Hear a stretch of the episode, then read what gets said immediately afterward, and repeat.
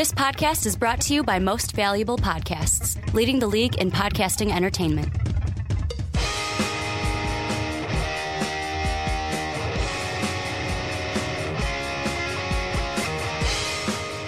What's up, what's up, everybody? Ricky Widmer here, along with the Mark Weber. Dub themmies. And you are listening or watching the Onside Kick here on Most Valuable Podcast. If you are on YouTube, hello. It is great to see your faces again. If you're on Blog Talk Radio, iTunes, or Stitcher, thank you guys for giving us the download and the listen today. Mark, we're recording a day later Yep. than we usually do. was the Yesterday. Memorial Day, me and you had a, well, I'll say you had the get together. I just Yep. did the easy You part and there. showed up. And we had a nice time Mm-hmm. on a day that we're usually spent recording. But now we're back in the recording studio ready to talk some football. And like you said, Mark, you can't wait for football season. Right, and it's it's really early to have. I mean, I, you kind of always had that Not feeling. even June but it's Well, really it's early. basically June. Uh, it'll be June in two days.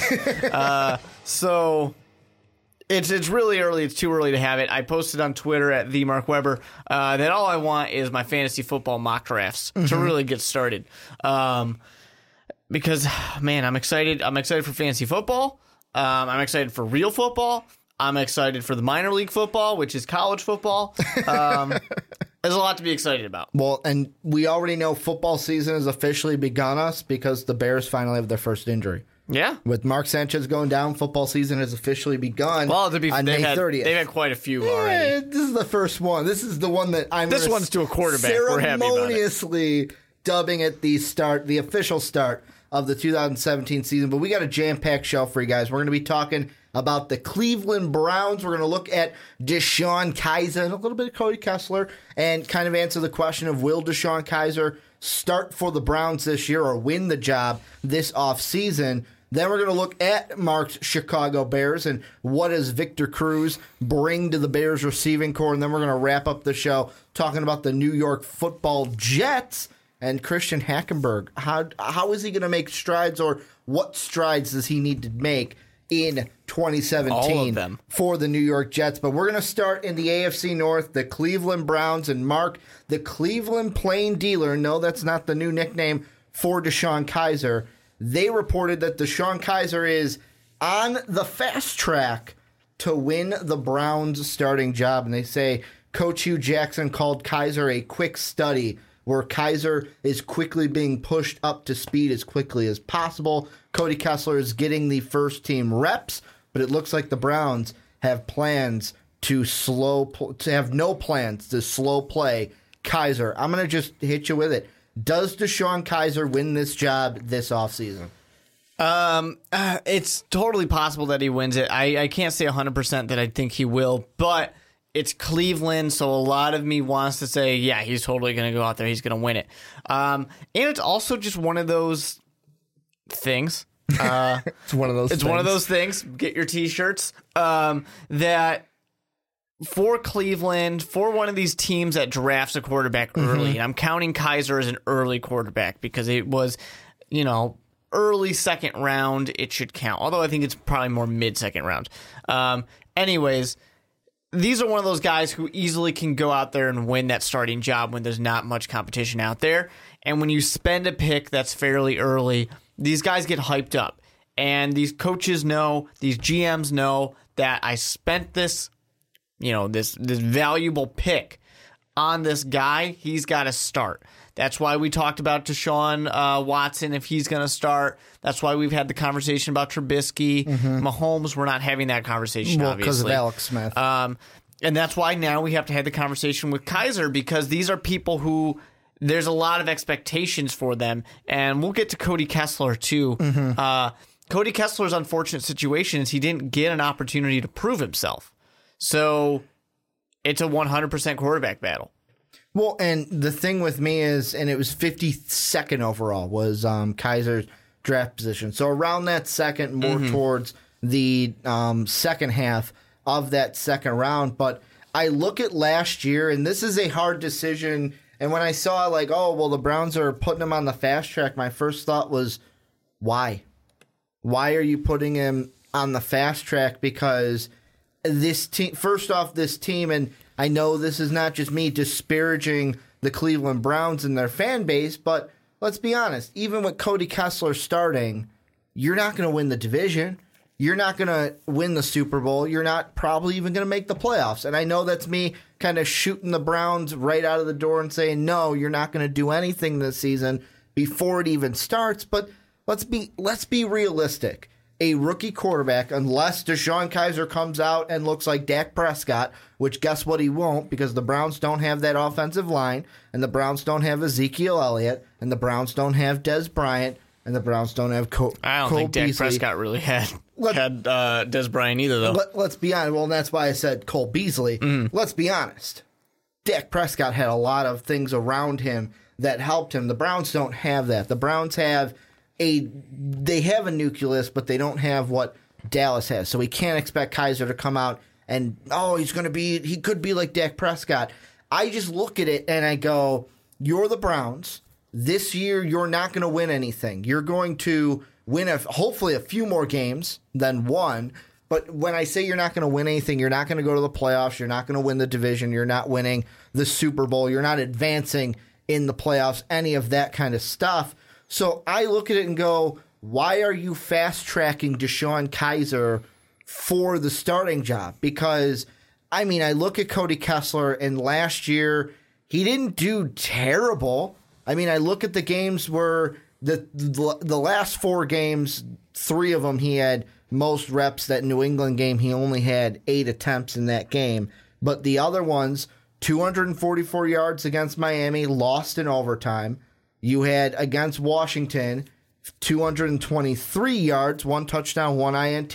They lost that game 31 to 20. And then at Tennessee, 336 yards, two touchdowns, no INTs. And overall, he had six touchdowns, two INTs. So I look at Cody Kessler and I'm like, he's a guy where in a short kind of sample size, a small one, we saw a quarterback that can take care of the football. Now, I mm-hmm. know he had Terrelle Pryor, and Terrelle Pryor's not there anymore. He's now in Washington.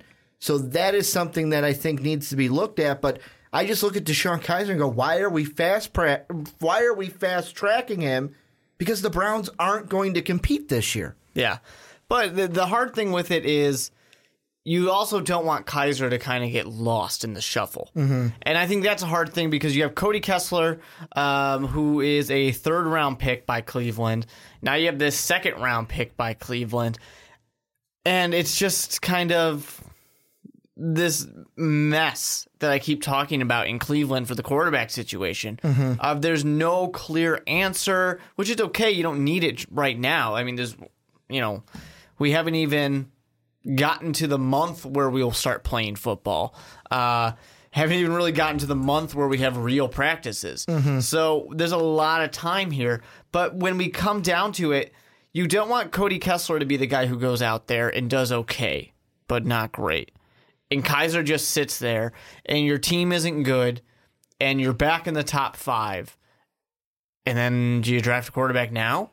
And then you've had like, you know, a third rounder, second rounder, and now you got a first rounder. You got to play your first rounder. So these other two guys are just going to do nothing. Uh, you know, you don't want to get yourself trapped in that situation either. So I can understand why you might fast track Kizer if he's learning. I mean, they're not forcing him out there. Apparently, apparently he's picking up the playbook pretty well. Um, if he's learning everything, if he's doing everything he needs to do, I can get it because Cody Kessler's there. You can fall back on him if Kizer fails.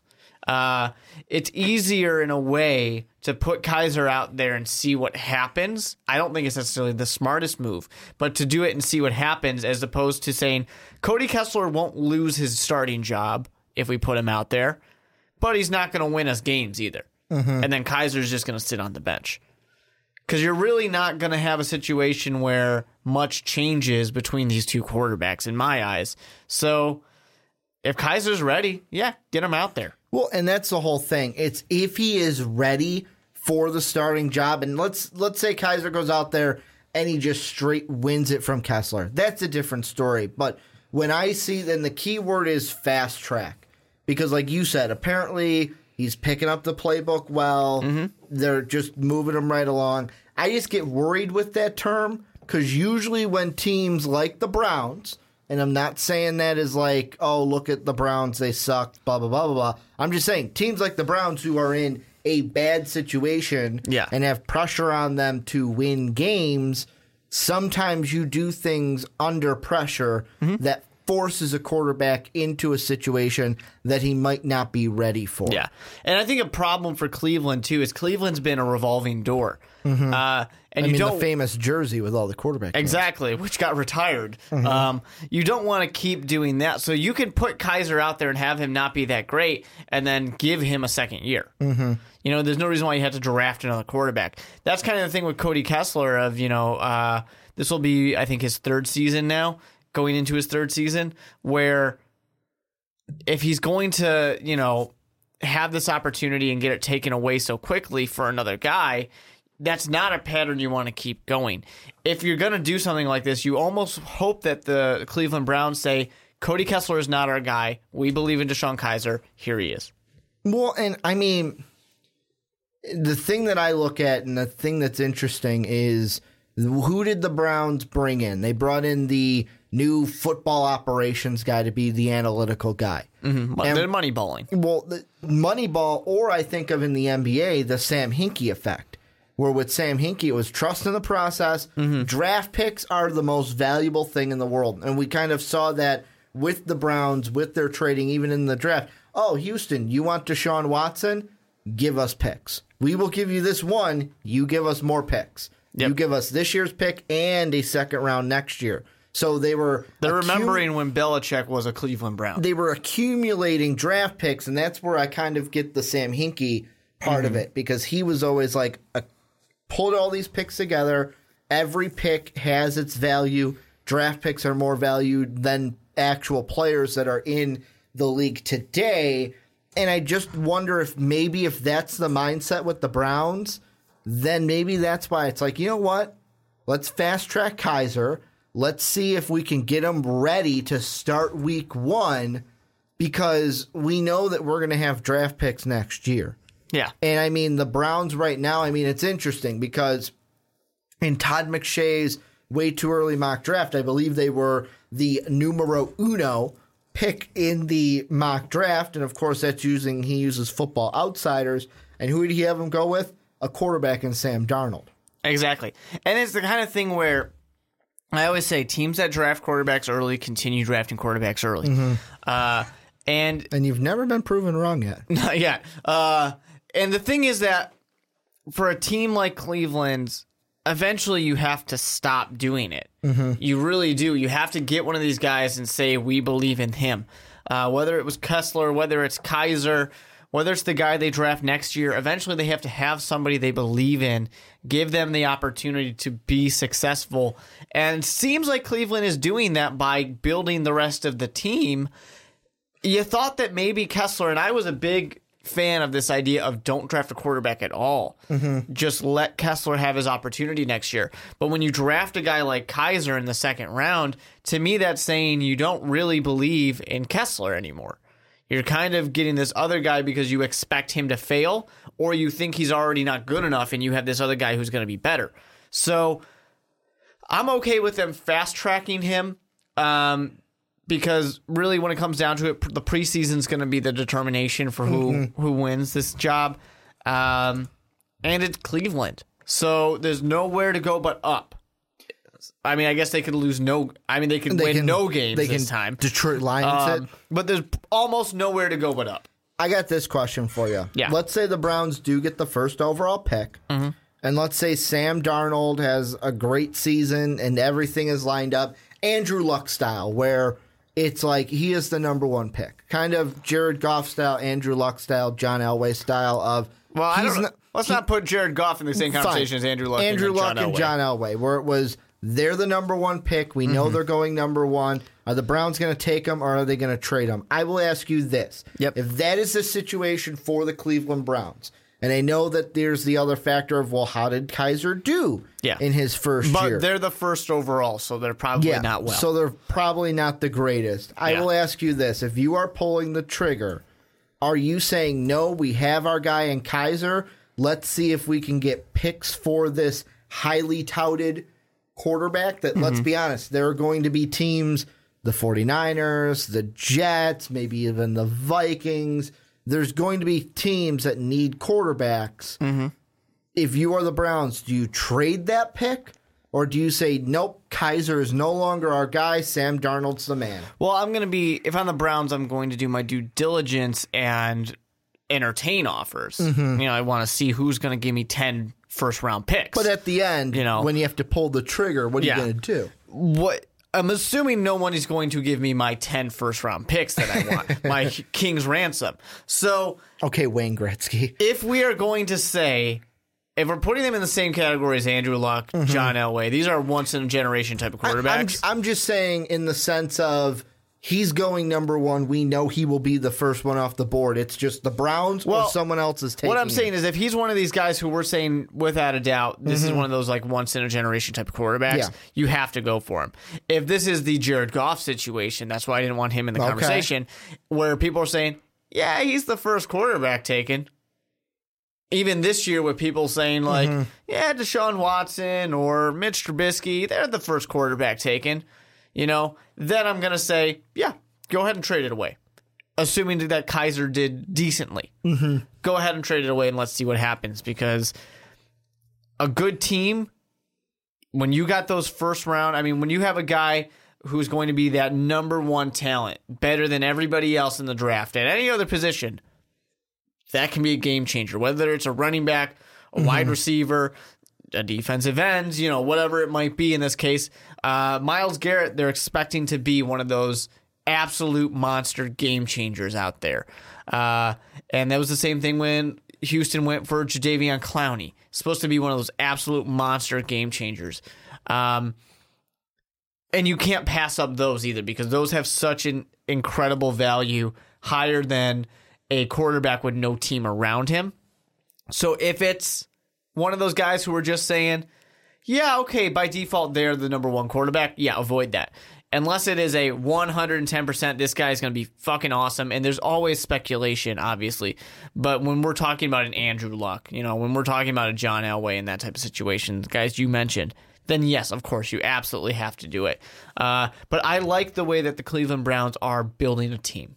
Well, and the thing that I kind of look at is, and this is with the Browns, and it all depends on how Cody Kessler plays. Because let's be honest, the Browns could have a record that is the worst in football.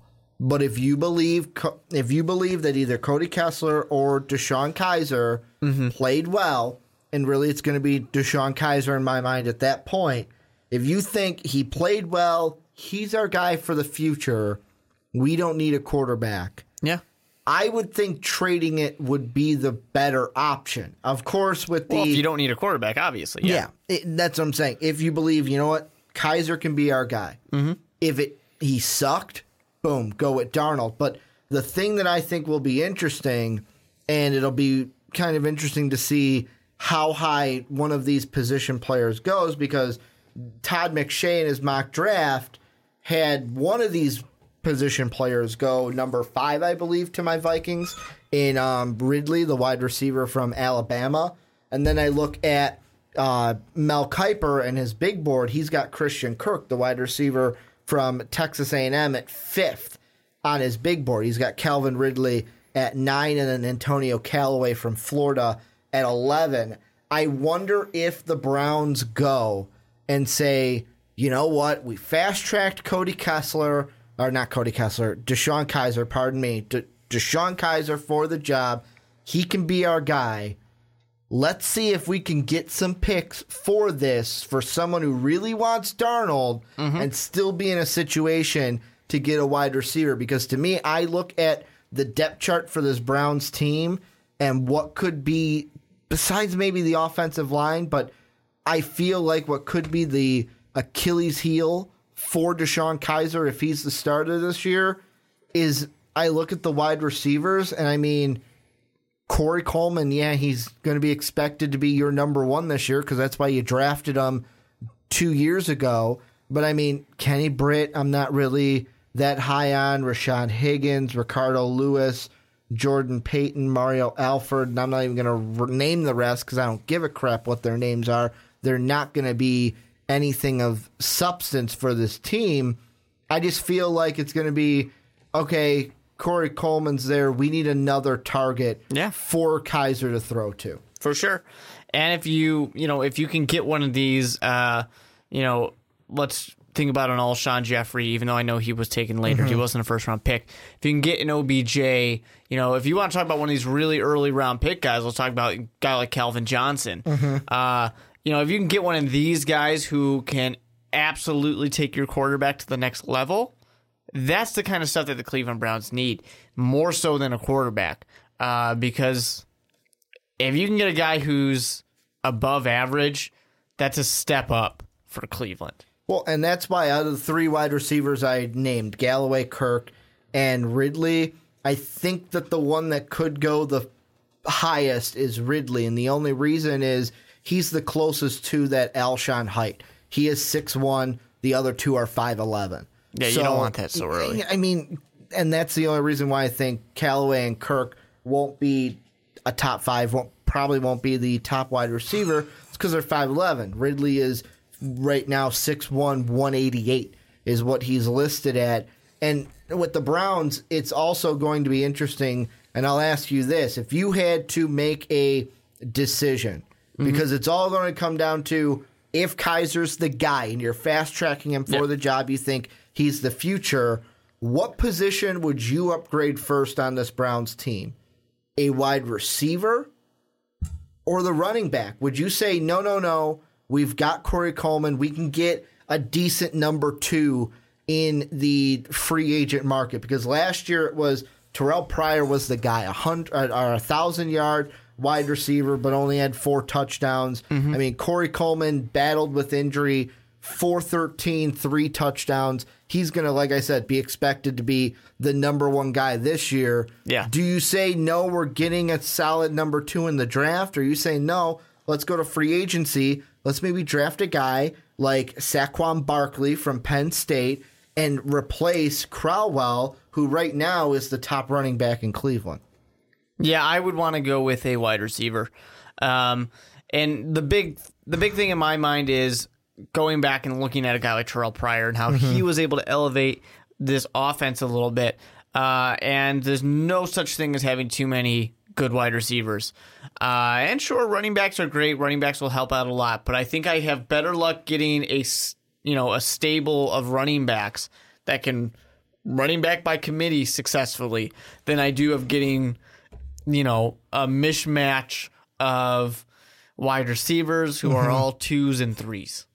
I don't want that. And before I get to my final thoughts on this, before we uh, move on, my final thoughts on your final thoughts, the one thing I find funny in all of this about Deshone Kizer being fast tracked, Uh-huh. you know who we have yet to bring up who is uh, technically on this roster? Who's that? Rock the cock, cockadoodle doo. Yeah. He is technically on this roster, and we're looking right past him. We're saying it's either Cody Kessler or Deshone yeah. Kizer. Well, I mean, I don't necessarily think that we should completely look past him. Uh, but last season, he gave nobody any reason to think that he's going to be anything. But change of scenery is a big deal. He had his kind of uh, wake up call, and hey, if you're not good, we're getting rid of you. You know, the NFL will spit you back out really quickly. Uh, so maybe that's the kind of thing that gets him to wake up and be successful. Well, and the last thing I'm going to say on this is Deshone Kizer, if he starts week one, it's going to be, I'm not going to say, oh, that's a mistake. I think that the Browns know what they're doing in that sense, and that's crazy to say because they're the Browns. But to be honest, I think they could throw Kessler or Kizer out there. It won't make a difference because, like I said, they're not going to make the playoffs with either quarterback. I think what's going to happen is that Kizer will start either beginning of the year or close to the beginning of the year. He's going to finish out the season. They're still going to be high on him no matter what the record is. And then when we get to the NFL draft, depending on where they are, we're going to be sitting there going, if they're in prime position for a quarterback, they're going to try to trade the pick to either get a defensive player or an offensive weapon, or they're going to say, hey, you know what? The quarterbacks were just out of our reach. Let's get a wide receiver. Let's get a running back to help out Deshone Kizer, the guy that we fast tracked for this job. What are your final thoughts before we move over to your dappers? Yeah, I really think that Cody uh, Kessler, you know, showed that he can be a decent quarterback, show that he can take care of the football. Uh, but I think that Kizer's going to bring a level of excitement, and I think that's going to drive him forward. And I think he'll do enough to win the job in the preseason. Uh, to where week one, I think Kizer will be the starter. Um, I actually think that the Cleveland Browns will stick with him as you know, assuming he doesn't get hurt, will stick with him throughout the season. Uh, I don't think I don't expect anything amazing out of Kizer, but I do think that he can put up decent numbers. You know, be a fairly average three thousand plus, you know, yard quarterback. Maybe like a pretty average one to one ratio with touchdowns, interceptions. Mm-hmm. You know, I don't expect him to go out there and be a completely lost rookie, and I don't expect him to go out there and just be one of those everybody shut up, I'm a veteran. Day 1, you know, type of NFL rookies. So, I just expect fairly averageness. I don't expect a great season out of Cleveland, but I expect a lot of progress and I expect to finally kind of see not necessarily the light at the end of the tunnel, but at least where we're going. And I look at their schedule really quick. They do have kind of a, I'm going to call it a mosh posh of hard and uh, easy games where it's like, yeah, you open up the season Pittsburgh, Baltimore, Indy, but then there's games like the Jets. You've got, I mean, the Lions were good last year. The Jaguars, the Chargers, the Bears. There are easy ones in there to where maybe you can get more than one win, but really, when you get one win, the eh, I'm not really going to say, oh, you're going to win five games this year. You might win two.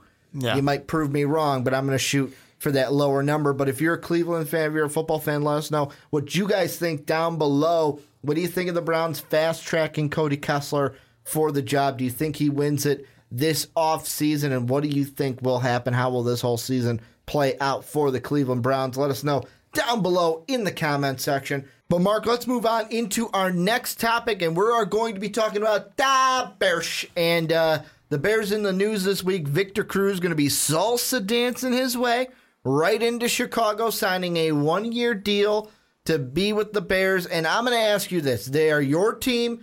You are the big Bears fan here, the head honcho and most valuable podcast when it comes to our Bears fans and Sean and Brandon and Dave and Mike. And I'm just going to ask you plain and simple.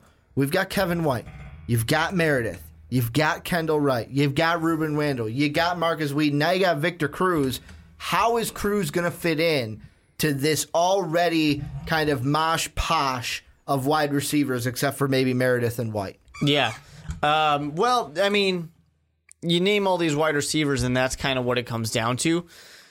You're talking about a number three or a number four in the offense. Uh, you don't expect a ton to come out of Victor Cruz. He's basically that guy who, uh, a long, long time ago, proved that he knows how to catch the ball and he knows how to catch touchdowns. That's something that the Bears really needed last year uh, with multiple games being lost because of dropped balls. Thanks, Josh Bellamy. And it really comes down to there needs to be something.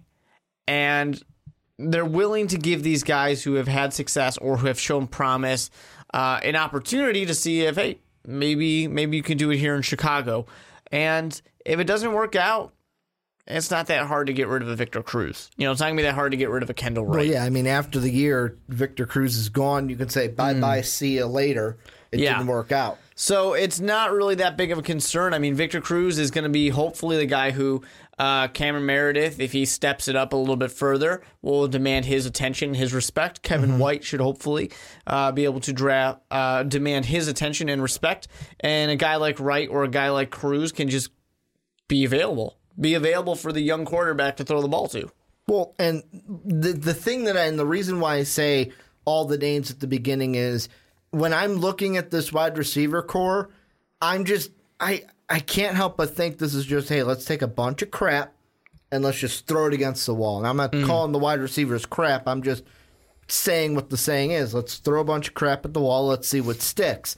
And if Kendall Wright doesn't work out, okay, Rueben Randle, step on in. Oh, Rueben Randle's not working out. Hey, Markus Wheaton, step right in. Hey, Markus Wheaton ain't working out. Victor Cruz, step right in. Mm-hmm. That's what I think this is going to be for the Bears. And what they really need What this Bears team really needs is Meredith and White to be locked down one and two. And Meredith, I am not the hugest fan of him being a number one or a number two. Maybe a number two at like at the absolute top of his potential is what he can be. He is not a number one in my mind, but really you would like Kevin White to kind of step up and be the number one. That's why you Yeah. drafted him, and it just hasn't worked out. So, I mean, Victor Cruz, to me, I think he's going to step in. Right now, he's behind Randle and Wheaton in that slot receiver um, position. I think that he can easily pass Rueben Randle on that part of the depth chart. And then really I think it's with Rueben Randle I would I would play Victor Cruz over a Kendall Wright. And I think it would for me come down to okay, Meredith and White are my one, two. Maybe Wheaton's my three, and then Victor Cruz is my 4 Or it's hey, Wheaton's not playing good. Okay, Victor Cruz, you're now my three. Yeah, I mean the Bears have very uh flexi- are they have a lot of flexibility here. Mm-hmm. I mean it's very interchangeable for these guys. And you know, you you mentioned the throwing crap at the wall and the the Chicago Bears have had this kind of next man up mentality uh, ever since Ryan Pace has, has gotten here because of the fact that he's very much in the mindset of I'm going to give a lot of people the opportunity to prove themselves. Chicago, in a way, is kind of becoming a second chance destination for a lot of players. Of things maybe didn't work out somewhere else, Mike Glennon. maybe this can work out here, and if not, okay, you're out. Mm-hmm. At least you had your opportunity to prove yourself. And I think Brian the men- Hoyer, Yeah. Barkles. the man the mentality with that is that players will hopefully want to prove themselves Mm-hmm. and will play a little bit better. You know, a guy like Victor Cruz who has shown that he has the opportunity to have 1500 yards in a season uh, and last few seasons has been under a 1000 yards. Injury was a big deal. Uh, so it's a guy who needs to do something to prove himself, needs to show that he is still relevant and that he can still be successful because he's 30 years old. Uh, this season, he will turn 31, and there's not a ton of time left on his clock for the NFL. So, wouldn't it be nice for him to be successful one more time, two more times, you know, however much he's got left? The thing that I'm looking at is I'm looking at the wide receivers from last year. Well, actually, all of the receiver numbers from last year. And out of the top five receiving yards on the Bears last year, only three of them are still on the team. Meredith, who had the most at 888 yards, Zach Miller, who had the third at 486, and Jordan Howard, who had 298 receiving yards. Eddie Royal, no longer there.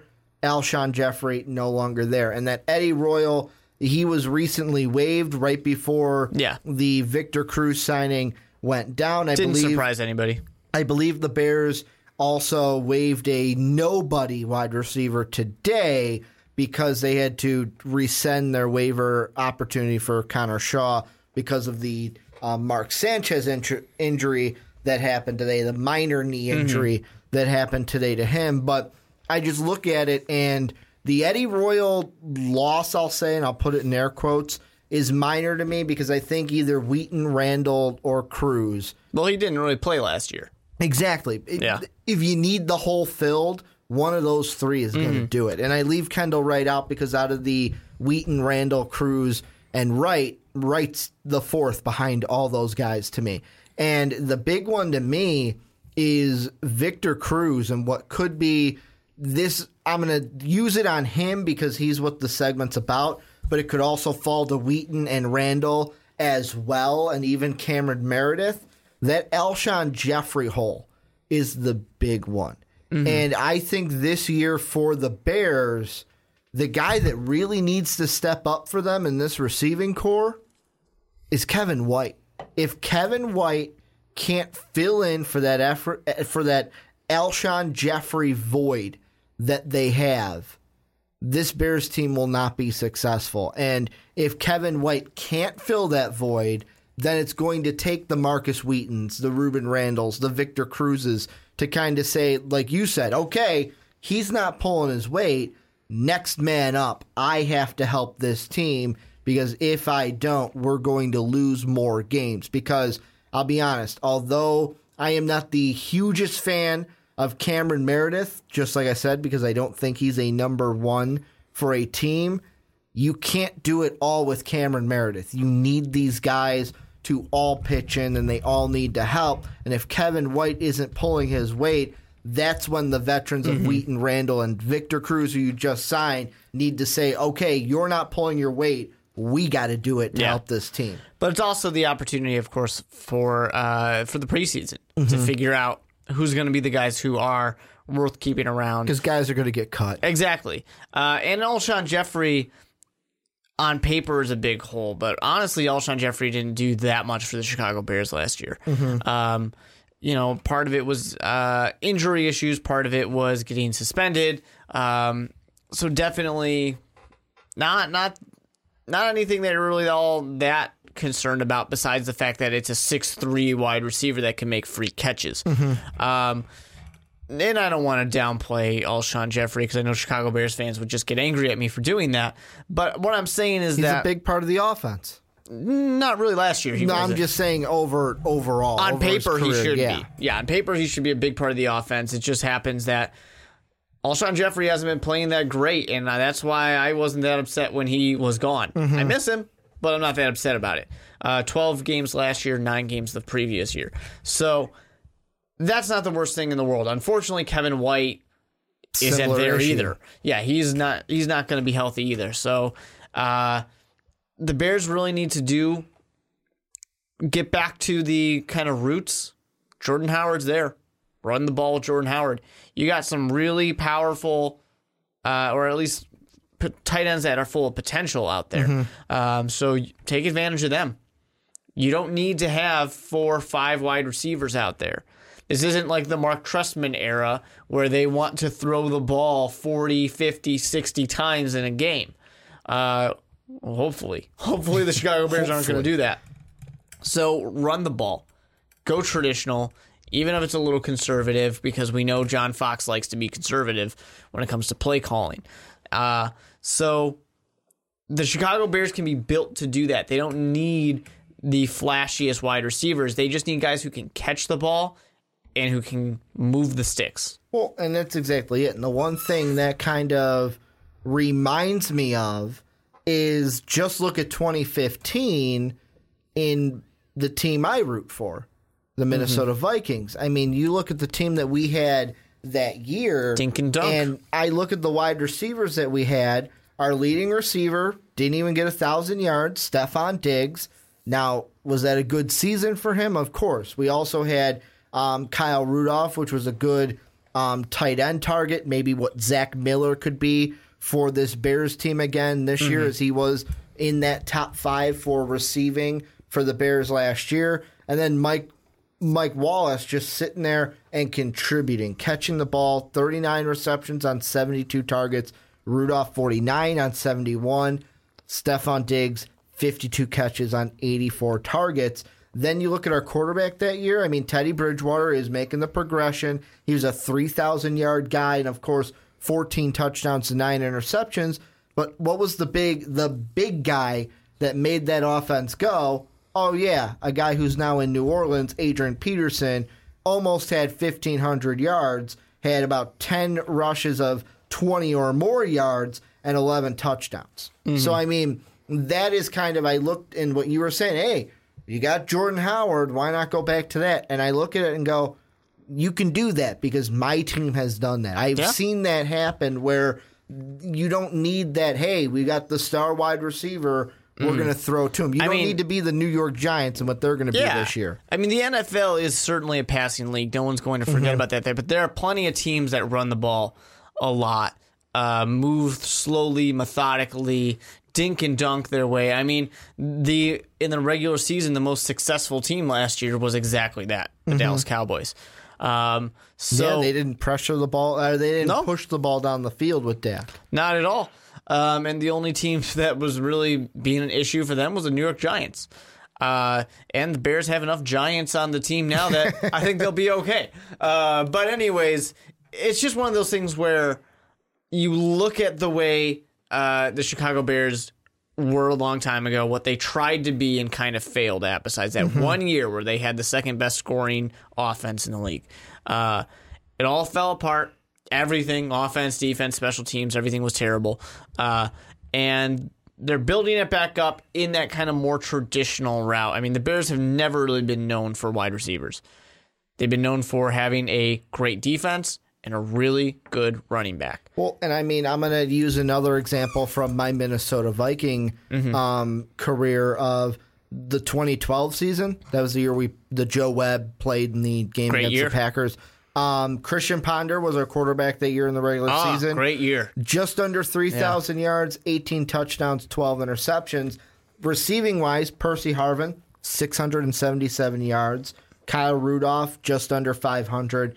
Michael Jenkins, just under um, 450. These are wide receiver numbers where no guy is getting over a 1,000 yards. Yeah. Our best guy in Percy Harvin got 677. But then you look at Adrian Peterson, and I know that a lot of Bears fans and maybe even some Viking fans who are listening right now are probably going to go, Ricky, you can't compare Adrian Peterson to Jordan Howard. You just can't do it. I'm not trying to do that. I'm just saying Mm-hmm. You're just saying good we were backs. able to lean on the running game a little bit, Mm-hmm. and that year Adrian Peterson had over 2,000 yards that year, 27 yards of 20 and above, and then 12 touchdowns, only three fumbles. So. That's another year. I was just kind of going back, be, being Now like, to be "Hey, fair, I'm used to this." yeah. To, to be fair, in that case, the Adrian Vikings kind of squeaked their way into the playoffs. Yes, 2015 would be the better Yeah. example because we did win the division outright that year. Uh, it's just you know, you see a signing like Victor Cruz, and a lot of Chicago Bear fans are going to go, "What the hell? The guy's been injured. The guy's not doing anything. It's more of the same." You don't need these guys to be these absolute all stars. You just need somebody to step up. Here's another thing I'm going to throw out about Victor Cruz, Mm-hmm. and this also goes for Rueben Randle and Markus Wheaton, and The, even the other guys. and even Kendall Wright. well, we can refer to them as the other guys. The other guys, fine. The other guys. What they are going to be able to do, Mm-hmm. and this is all in one scenario. What if the Trubisky starts? Mm-hmm. If the Trubisky starts from day one, what is he going to need? Veterans who know what to do. Because let's be honest, if you're going out there and you're saying like the, there's no way after getting Mitchell Trubisky, there's no way Ryan Pace could go out there and say, "Well, okay, Josh Bellamy, Daniel Braverman, Deonte Thompson, those are your guys." No, I'm not going to be confident in that. If I'm throwing, if there's a chance I'm throwing a rookie quarterback out there, whether it's week one or whether it's week ten and below, mm-hmm. I need some veterans out there that this rookie can lean on, that can be confident in. That said, hey, you know what? And if the quarterback, if the rookie, because all rookies probably have it, of that just that moment of like, okay, okay, you got this. You got this. You can do this. Mm-hmm. Those veterans can then come over and go, hey, Mitch, you got this. yeah. You got this. I mean, sure. I'm. I wouldn't be super concerned about that. I whoever's whoever can catch the ball, I'm happy with. Mark just wants completed passes. Right. Mark is a simple man. I mean, the worst thing that you can do that at rookie quarterback is have him get the ball in that in those hands and mm-hmm. oh, it bounced off. It's on the ground now. That's going to be worse. That's the worst case scenario right there. I just see it as competent, like, and that's usually you get that from veterans of competent receivers. I mean, Kendall Wright, I would say, is the only one that ah, I'm not too confident in. Might drop the ball the most out of those four. But this receiving corps, what Victor Cruz brings overall is he can bring a guy, a what Mark's saying, just catch the ball. He can catch the ball, especially if he can work in that slot, and if Kevin White can demand some attention outside, open up that middle of the field, and Victor Cruz and Markus Wheaton and Rueben Randle can kind of make that territory their home right in the middle of the field. He can work that way, but also he can give some confidence in case you need to start Trubisky early in the season. Yeah, yeah. So for really what it comes down to me when we're talking about Bears wide receivers is mm-hmm. that it doesn't matter. It's the other guys. That's really what it comes down to. I'll ask you this. Mm-hmm. This this is the last thing I'll ask you, and if you have any final thoughts, you can throw it out there. Being the Bears fan, with this receiving corps, who do you think the beginning of the year who's going to be throwing to him, Glennon or Trubisky? Um, probably, probably Glennon. Do you think that Trubisky gets in at all? Yep, I do. What week? Um, Mark. Yeah, he plays. he'll play. I don't know. I, I think it'll be towards the end. I think it's a double digit week Mm-hmm. that he probably plays to be safe. I mean, he can go in there anytime after the bye week. There's opportunity. And then any final thoughts on the Bears? Because with mine, my final thoughts are just emulate what my Vikings did. You don't need a ton of yards. Catch the ball. Lean on Jordan Howard. Well, I mean, you're emulating what the Bears are known for. In that case, be the Chicago Bears. Mm-hmm. That's really all it comes down to. Be the Bears. Well, and this is where we're going to pose the question on to you guys. What does Victor Cruz A bring to this Bears receiving corps? And then B, Bears fans, what is kind of your thoughts, your optimism, your pessimistic attitude, whatever it may be about this season? What are you worried about? What are you excited about? Especially with this offense and this receiving corps, and what are they going to do for either Mike Glennon or Mitch Trubisky. Let us know down below in the comment section. But Mark, we're going to move on into our last discussion, and we are talking about the JETS Jets, Jets, Jets.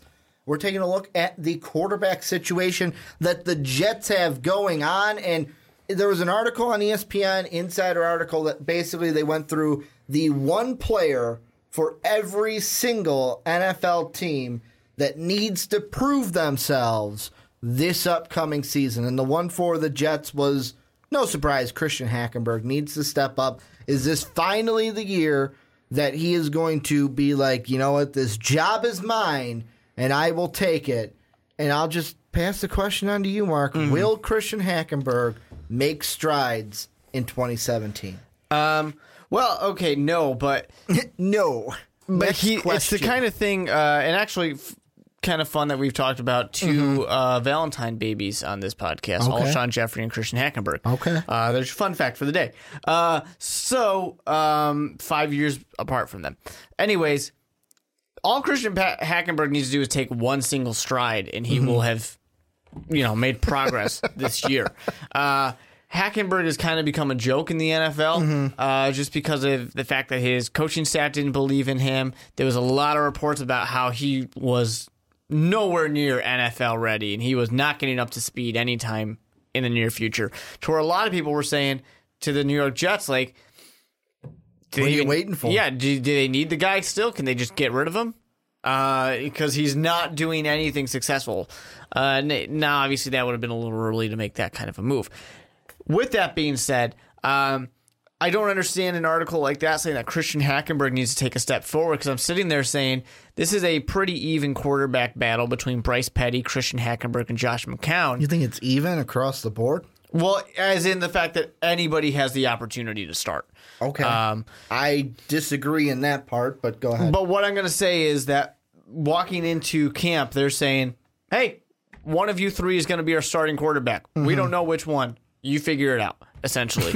uh, you guys let us know which one of you guys wants to start, and we'll start that one. right? And they might as well. But to me, it's obvious that Josh McCown starts day one. Exactly. Because Please. he's the only Thank you. one that he's the only one that has any Thank you, Mark. decent Thank you. starting experience. Who uh, he's not even that great, but he's the one who is far and away the best option. And that's why when you said, "Oh yeah, it's pretty even coming in," I was looking like, "Really, Mark? Really?" And like, When it comes to the battle, even? yeah. To me, no, because to me, it's Josh McCown is the guy who's going to start. He is the clear number one. And then it's basically, hey, Hackenberg and Bryce Petty, paper, scissors, rock for who wants to be number 2 mm-hmm. Which So- most likely I would put Petty. I mean, Mm-hmm. Hackenberg can prove me wrong. He can prove me wrong in the offseason. Go right ahead. I dare you. But I'm saying day one, it's going to be McCown, Petty, Hackenberg. That's the way Yeah. the depth chart's are going to go. More fun facts. Um, So McCown is 12 years older than Bryce Petty and 15 years older than Christian Hackenberg. Most NFL players don't play 12 years in the NFL, not nonetheless 15.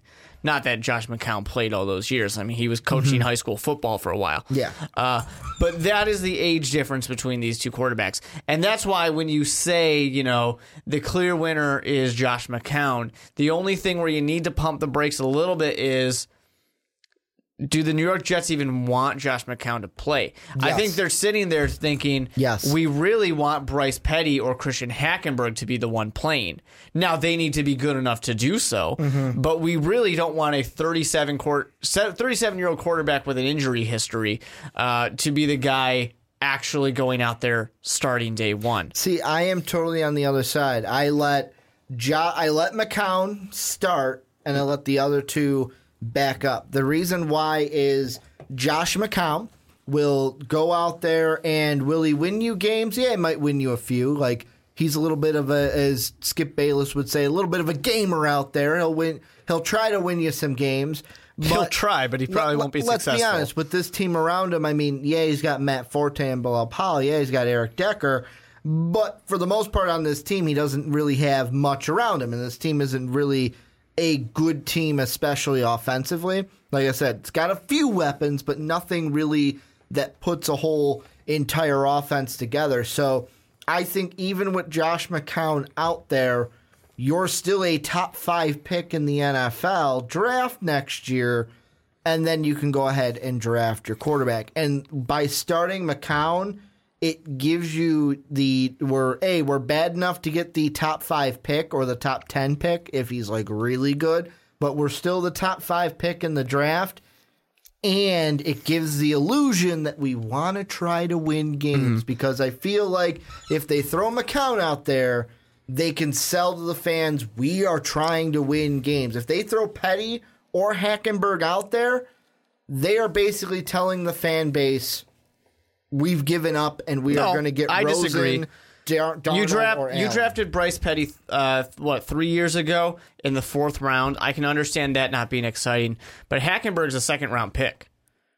We were just talking about Kizer and how Kizer should Mm-hmm. be a day one starter, Kizer is different than Hackenberg. but it's still a second round pick.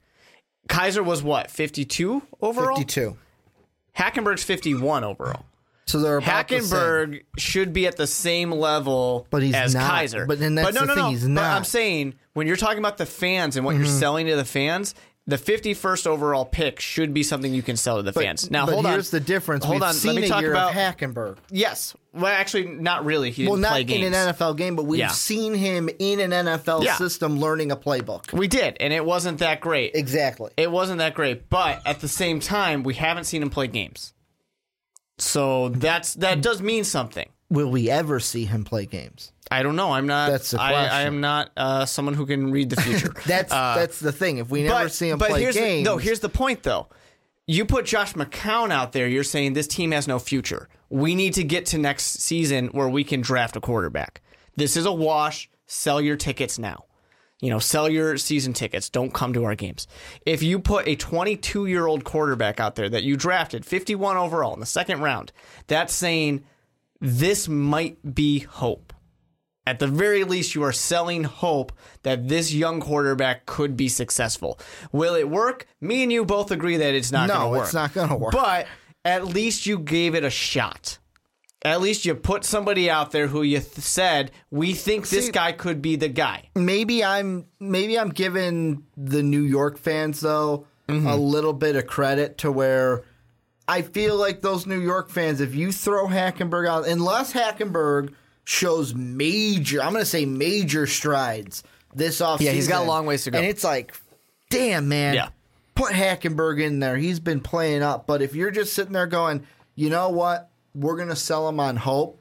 I, I think that New York fans are Mm-hmm. a little bit smarter than that. I mean, come on. They've been watching Knick basketball. Well, I don't. in the I, garden. I'm not saying that they're they're dumb and you're, you're you know you're pulling the wool over their eyes. But you throw a 37 year old quarterback who'll be 38 by the time an actual football game is played this year, uh, including the preseason.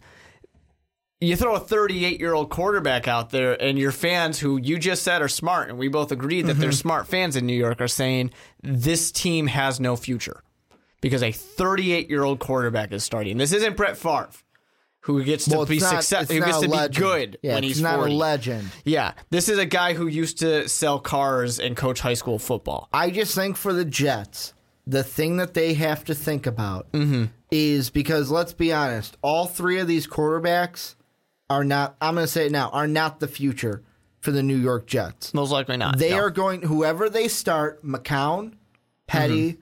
or Hackenberg, any three of those is going to get them a top five or top 10 pick in the draft. Most likely, yeah. And if it's a top five pick, I am betting you that either Darnold, Mm-hmm. Allen, or even like Rosen, Jackson, whoever the third quarterback is, is a New York Jet. Mm-hmm. I'm I'm willing to go draft. so far right now to give you guys some hints, and there's a long way to go, but this is pick number one right now. New York Jets are the number one overall. so Sam Darnold is a New York Jet.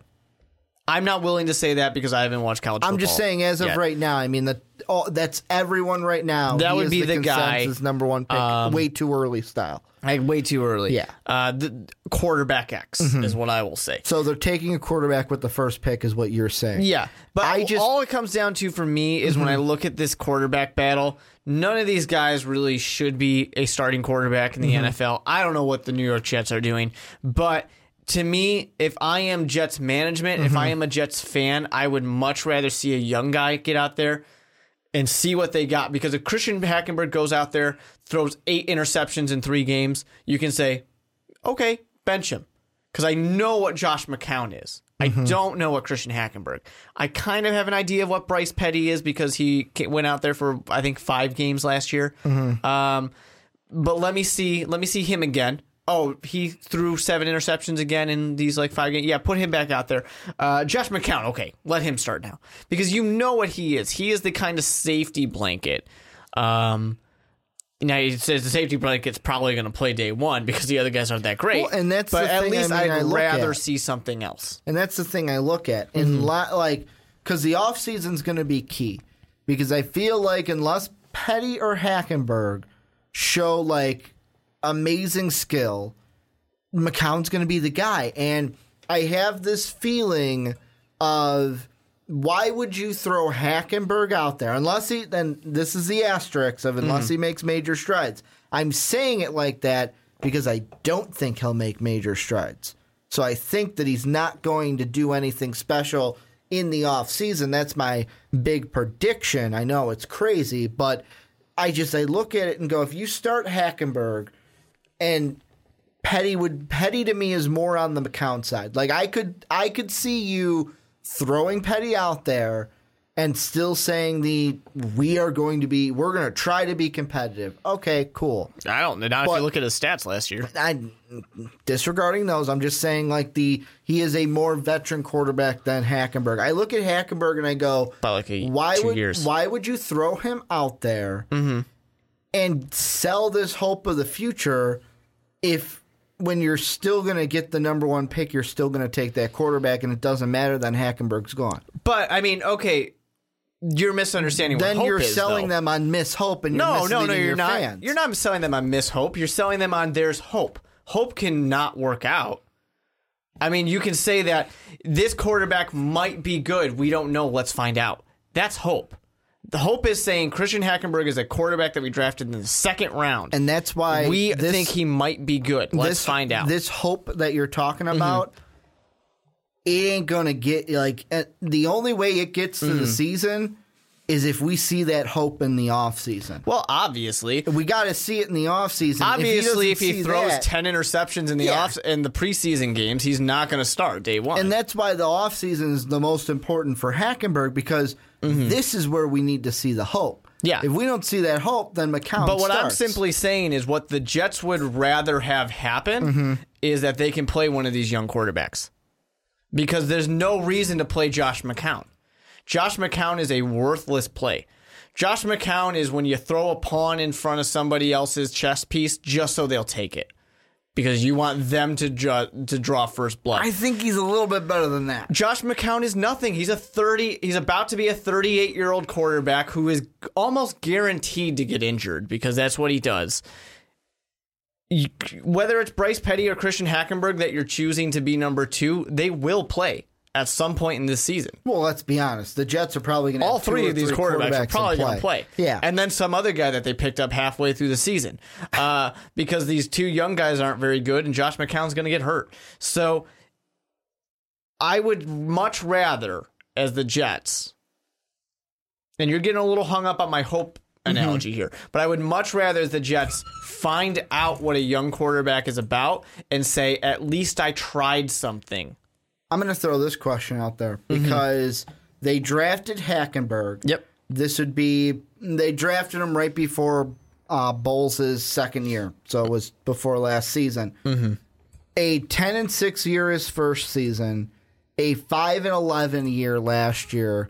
If this is another like five or under year for Bowles and the Jets, do we start to hear the rumors of eh, maybe it's time to get a new coaching staff for a new quarterback? I don't think we hear the rumors. I think we see a new, co- a So new you think coach. he's getting? Do You think that if if they get the number one pick, do you think Bowles is on Mm-hmm. Yeah. that staff making the pick, No. or is it he's fired and we're bringing in a new staff to work with this new quarterback? Yeah, I th- I would expect a new staff, um, and I think a big part of it too is you look at their draft and the first two picks, first uh, pick round, or I'm sorry, round one, round two, both safeties. Mm-hmm. You got a defensive coach out there who wants to shore up this defense, and I still say that defense is better than they look on Mm-hmm. paper. Um, That's why you notice how I didn't say anything about the defense. I spent most yeah. of my time Yeah, on the offense. And when you look at paper, yeah, there's parts of this defense that are pretty terrible. Mm-hmm. Uh, they gave up a lot of points last Yeah. year. But, you know, you have a defensive coach. If this defense continues to not be good,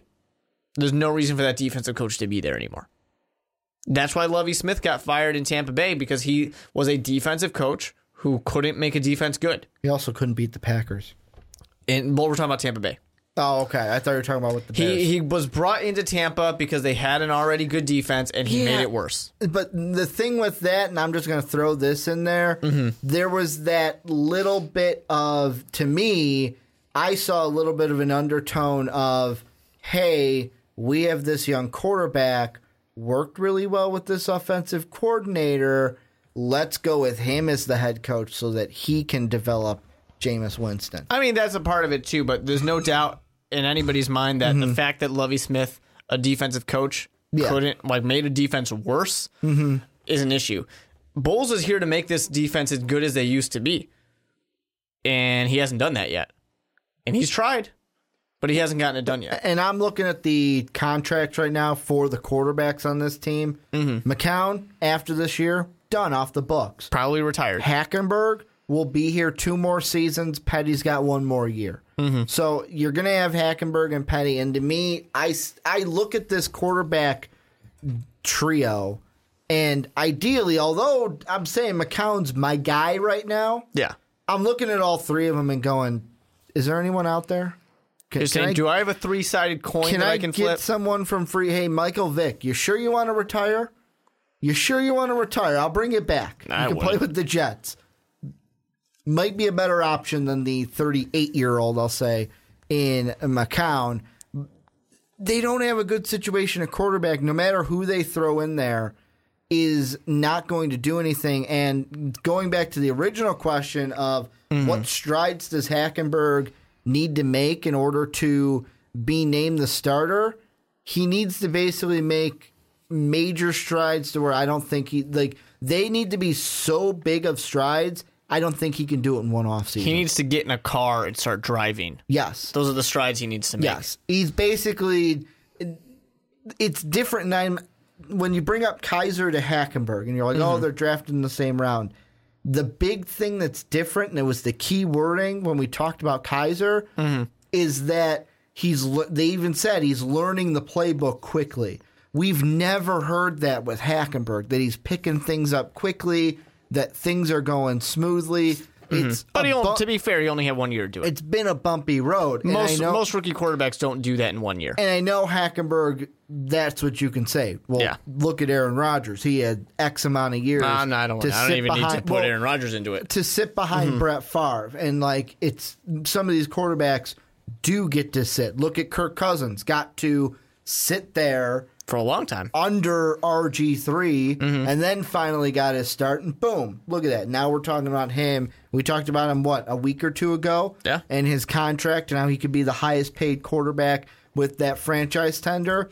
So I'll say Christian Hackenberg hasn't been put into the most ideal of situations. I just don't think he's going to make the strides that he needs to make in order to win this job and be the starter for the Jets week one. Yeah, I don't think that he will either. I I still believe that Josh McCown will be the quarterback. Uh, We week one, but I also think when Josh McCown takes the field week one, you can pretty much sit there and say, yeah, this this season's a wash. If you got season tickets, I hope you already sold them. Uh, I hope you didn't buy any tickets. I hope you didn't buy any jerseys. I hope that you didn't get any special sports packages so you can watch these Jets games. Because if Josh McCown goes out there, he's good for maybe four five games. He'll get hurt, and then you got these guys out there, and the season's a wash. And I mean any quarterback though that they have. They what I said for McCown Mm-hmm. is true for Petty and Hackenberg. Just because it's a new quarterback doesn't mean the weapons are different. No. You got Matt Forte and Yeah. Eric Decker. Maybe Those are good. Those are maybe good. Austin Seferian-Jenkins if he can like channel in what we thought he was going to be Yeah. coming out of Washington, but not even a- ASJ. I just think that like you, you put McCown out there, you're saying mm-hmm. from the beginning, I know we're gonna lose. It's like when a movie starts with the last scene and they're just showing you what's gonna happen. And you know it's gonna happen at the entire rest of the movie. Uh, that's what basically starting Josh McCown is. We know it's a lost season. See- Not that Hackenberg and Petty are that much different, but at least you think had this slight little moment of hope of maybe this guy will be Well, decent. and that's where I'm on the other side of. I agree that either quarterback you throw out there, Mm-hmm. you're not. You still am starting with that final scene of okay, the season's over. But I look at it as if you throw out Hackenberg, I'd look at it and go, well, the season's over. I'm not even going to watch because this young quarterback is not going to do anything. no, I the, the like- average NFL fan will watch a young I feel like if you throw out McCown, you can sell the hey, we're going to throw out the veteran because we want to win games. We don't Mm-hmm. want to have put in front of you a development project. We want to put in front of you a guy that is going to give it his all to win game to try to win Mm-hmm. games. who has in his history not really done that. Well, let's be honest. You, do you think Hackenberg and Petty would? But that's the thing, Petty. You can you have an answer for Hackenberg. You don't know. That's what I keep saying in this is maybe it, maybe it's my marketing background, but you can sell Hackenberg because he's a question mark. You want to watch that game because you want to see what he is. Maybe we know what Josh one, McCown, but that's lo- all you need. But That's then all you he need. loses that first one, and boom. But that's not that's not the issue. Mm-hmm. You can get somebody to watch one game and then hopefully Hackenberg is good. That's what I'm just saying is you can get the intrigue. I know what Josh McCown is. I'm not interested in watching Josh McCown. What if he I watched a dud that first game? Who Hackenberg? Hackenberg. What if he lays a dud that first game? What if any of these guys lay a dud No, no, no. I'm game? saying like because the whole thing of like, oh well, I can sell Hackenberg. Yeah. What if he lays a dud? Then how can you still sell him, or is it up? a you sell him as a first young quarterback who needs opportunity. Uh, how many interceptions did Jameis Winston throw in his first game?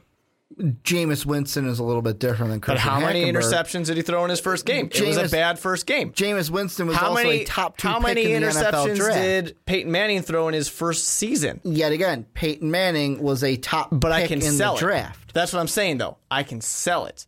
I can tell somebody, okay, that was his first game. Give him a second game. And whether they watch or not is something different. But what I'm saying is there's the hope that it's a quarterback of the future. We're going to see if something goes on. You know, Deshaun Watson can go out there for the Texans and lay an egg. And at least there's the hope of, hey, maybe he's the quarterback of the future. Now, of course, with a first round pick, you believe that he should be the quarterback of the future. Uh, you put a 38 year old quarterback out there who has a history of losing, so much so that he was coaching high school football not that long ago that doesn't show me much promise. I'm not excited to watch that game. I just had to sit there and watch Ryan Fitzpatrick play in, you know, the last couple of years. As a Jets fan, I'm not excited for old quarterbacks right now. Give me something young.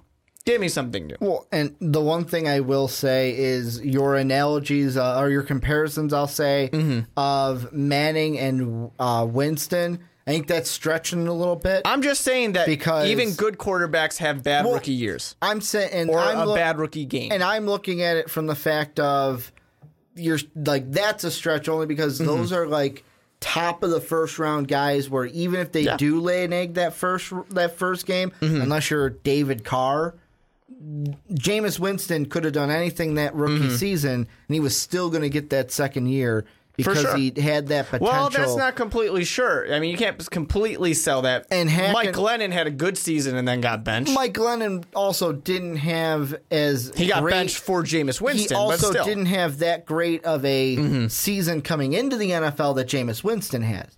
No, Jameis Winston but he had a good NFL two season. Mm-hmm. amazing seasons coming in, and the only quarterback he lost to that ended his season that year before was the guy who went directly behind Exactly. him, and Marcus Mariota, the guy that I think Mm-hmm. that you could have maybe sold a little bit better is, and I'm looking at the stats right now to see how he played his first year, is Derek Carr.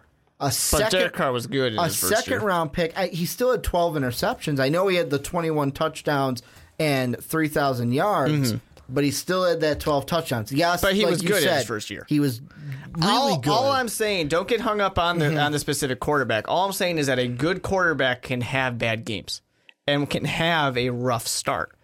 That's okay. Alex Smith, people will call him a good quarterback. That was a rough start for like six years.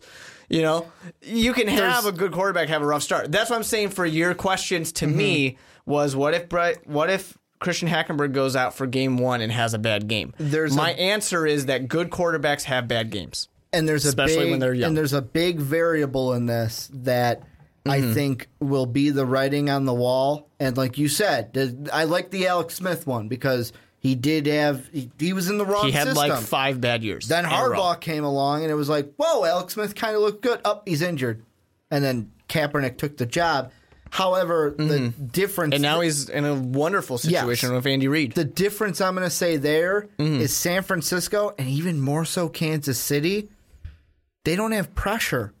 The Kansas City, the, the pressure from the city Yeah. in Kansas City is different than New York. New York, you have one bad game, they're they're calling for your head. They're calling for Tebow. They're calling for your head, and, and that is going to be Mm-hmm. to me the writing on the wall for a Hackenberg, even if he plays this year. Yeah. one bad game, one bad. but that's game, any of these guys. and we're hearing that, and I think that that is one of the things that's kind of a dark spot Mm-hmm. in the Jets is you got to have a guy, and Yeah. I don't think I'll be honest. Petty and McCown are not the guys either for guys. it that can deal with that New York pressure. the problem is, for, I don't even think Bowles is the coach that can deal with that New York pressure. No, the problem for any of these is the the fun little game of any team, any team in the NFL. Mm-hmm. Who's the best quarterback on that team?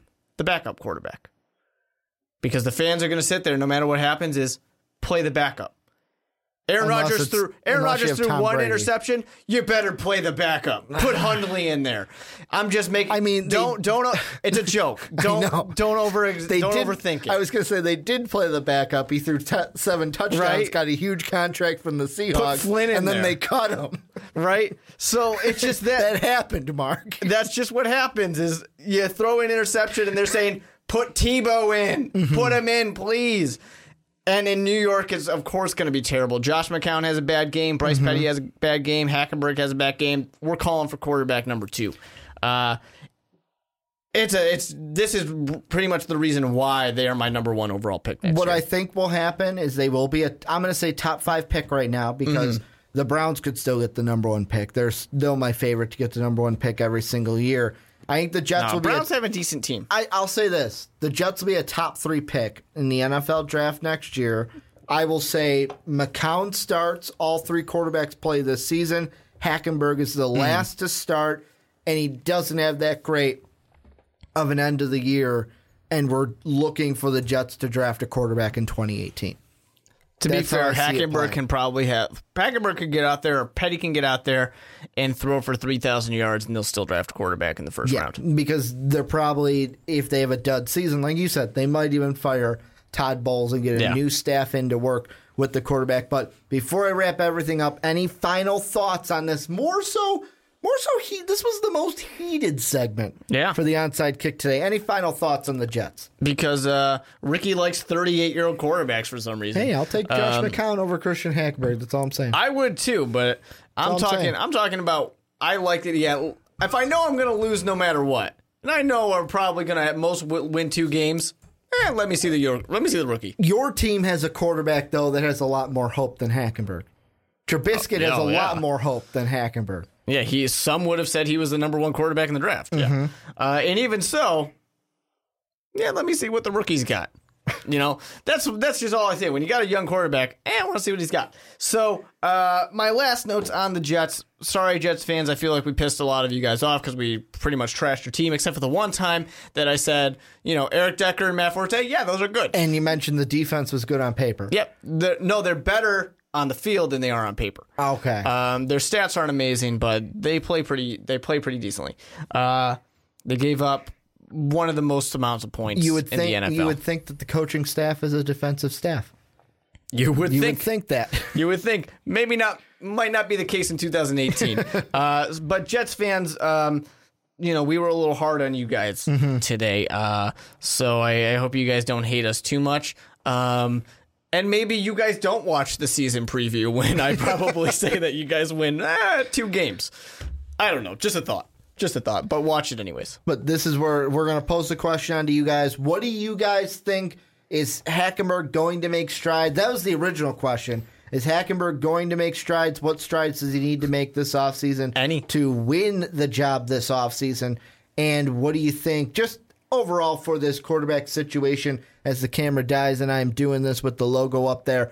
Tell us down below what you guys think. But thank you guys for listening and watching the onside kick today. It was great to have you guys along for the ride. I'm at Ricky Widmer. Mark is at the Mark Weber with two E's. Most Valuable Podcast is at Most Valuable Pod.